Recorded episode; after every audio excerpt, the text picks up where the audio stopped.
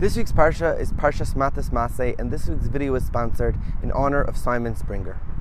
The Torah relates how Elazar HaKohen instructed the Bnei Israel coming from the war with Midian to engage in the ritual of Hagalas Keilim, of cleansing the utensils. They had captured certain utensils of war that they now wanted to use, but being owned by a goy, they now needed to purify them and cleanse them from their original state.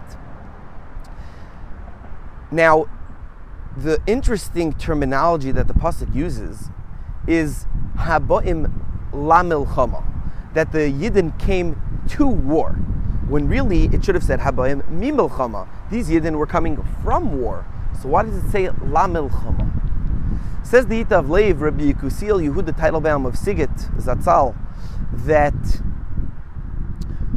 Elazar Cohen was teaching them a moral value he wasn't just educating them in the service and the avoida of Hagalas Keilim, he was giving them a lesson for life. He was saying that they just came from a war, these 12,000 warriors, handpicked by Moshe Rabbeinu, and they won the war, they were victorious. And now they may enter some arrogance into their heart, into their minds, and say, We won the war. We are powerful. We are strong. We are the best of the best. And with that gaiva, who knows what could be? So many terrible things happen because people have egos.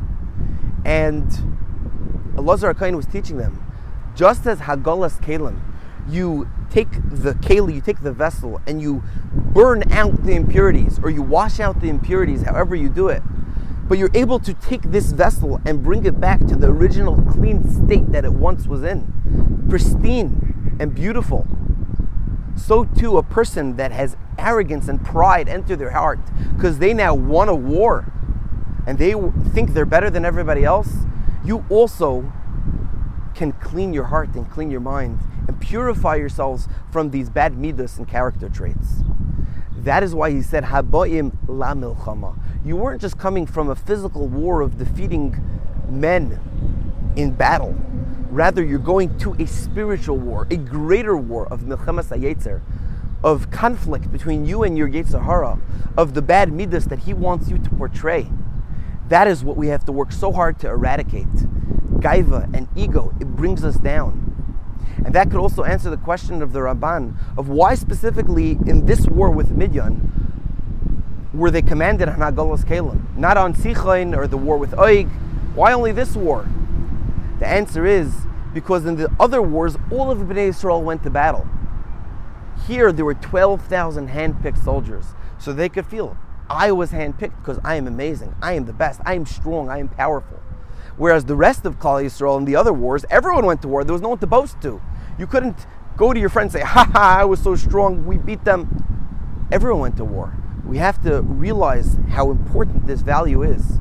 When we're God given a talent or a skill or something that makes us better than others, whether it be in business or in a hobby or in singing or in dancing or in art or in math or in with a special brain that you could think more logically than other people or in any talent that God has given you do you become boastful about it? Do you become arrogant about it? Do you say I know better than everyone else?